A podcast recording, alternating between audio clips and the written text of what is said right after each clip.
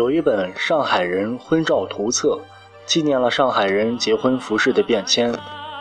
二十世纪五六十年代，新人衣着如平常穿戴一样朴素，还流行四个一工程，也就是备一张双人床、一只热水瓶、一个脸盆、一个痰盂，就可以结婚了。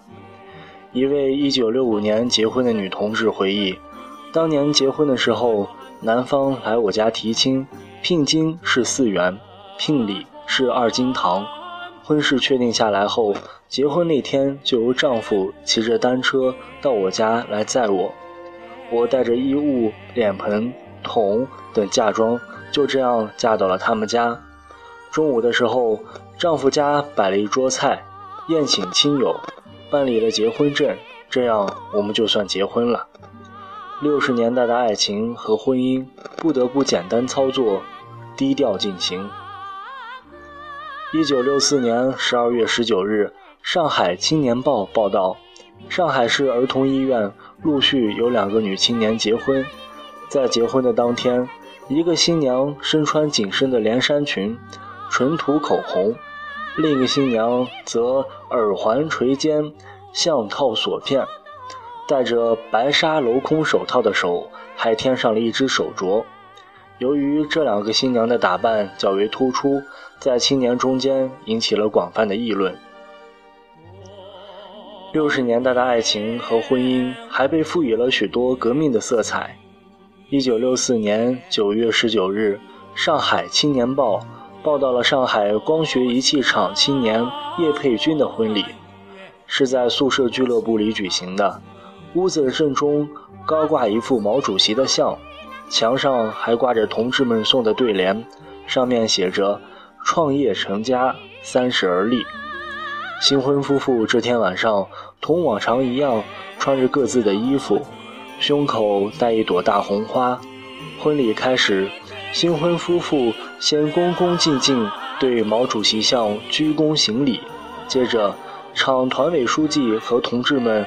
做热烈的祝贺，祝贺的同志们还纷纷以节目助兴，有的唱歌，有的说相声。最后，在新郎新娘合唱《社会主义好》的歌声中，婚礼结束。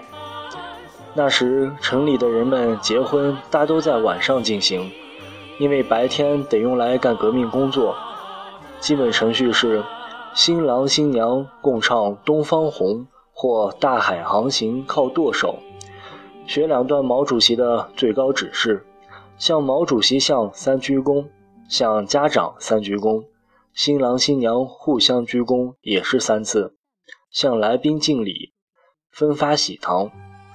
婚宴基本上是没有的，大多是请帮忙的人吃碗面条，面条里必须放鸡蛋两个。在农村，情况稍有不同，唱《东方红》，学语录。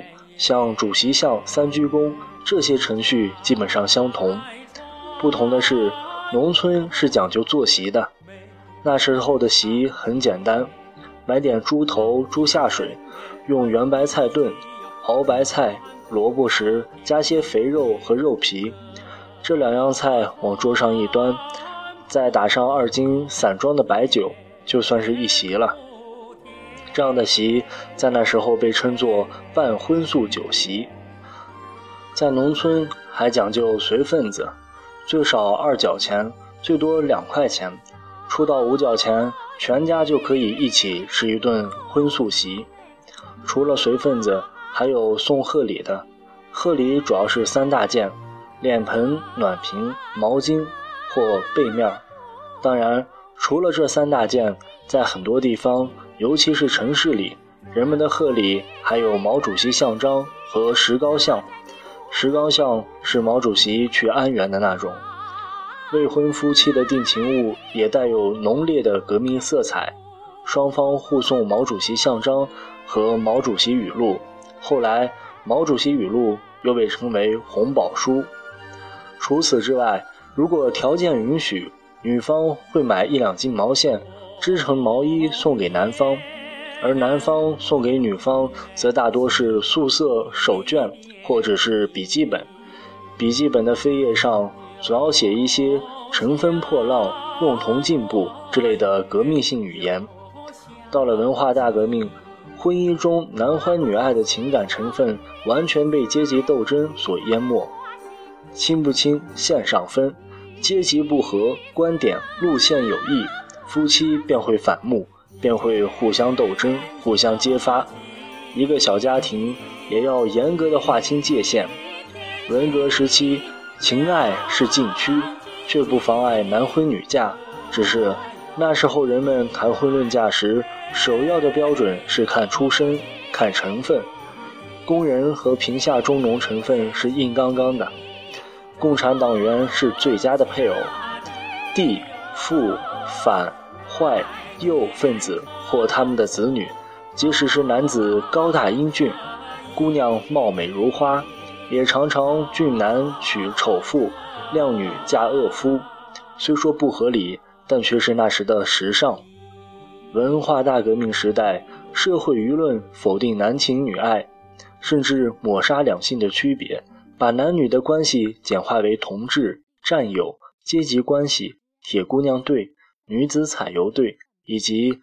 不爱红装爱武装，男女服饰混淆，试图用政治观念图解两性间的关系。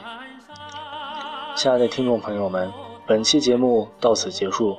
前段时间由于时间不够充裕，没有给大家及时的更新节目，非常抱歉。接下来尽量恢复正常的更新，我们下期再见。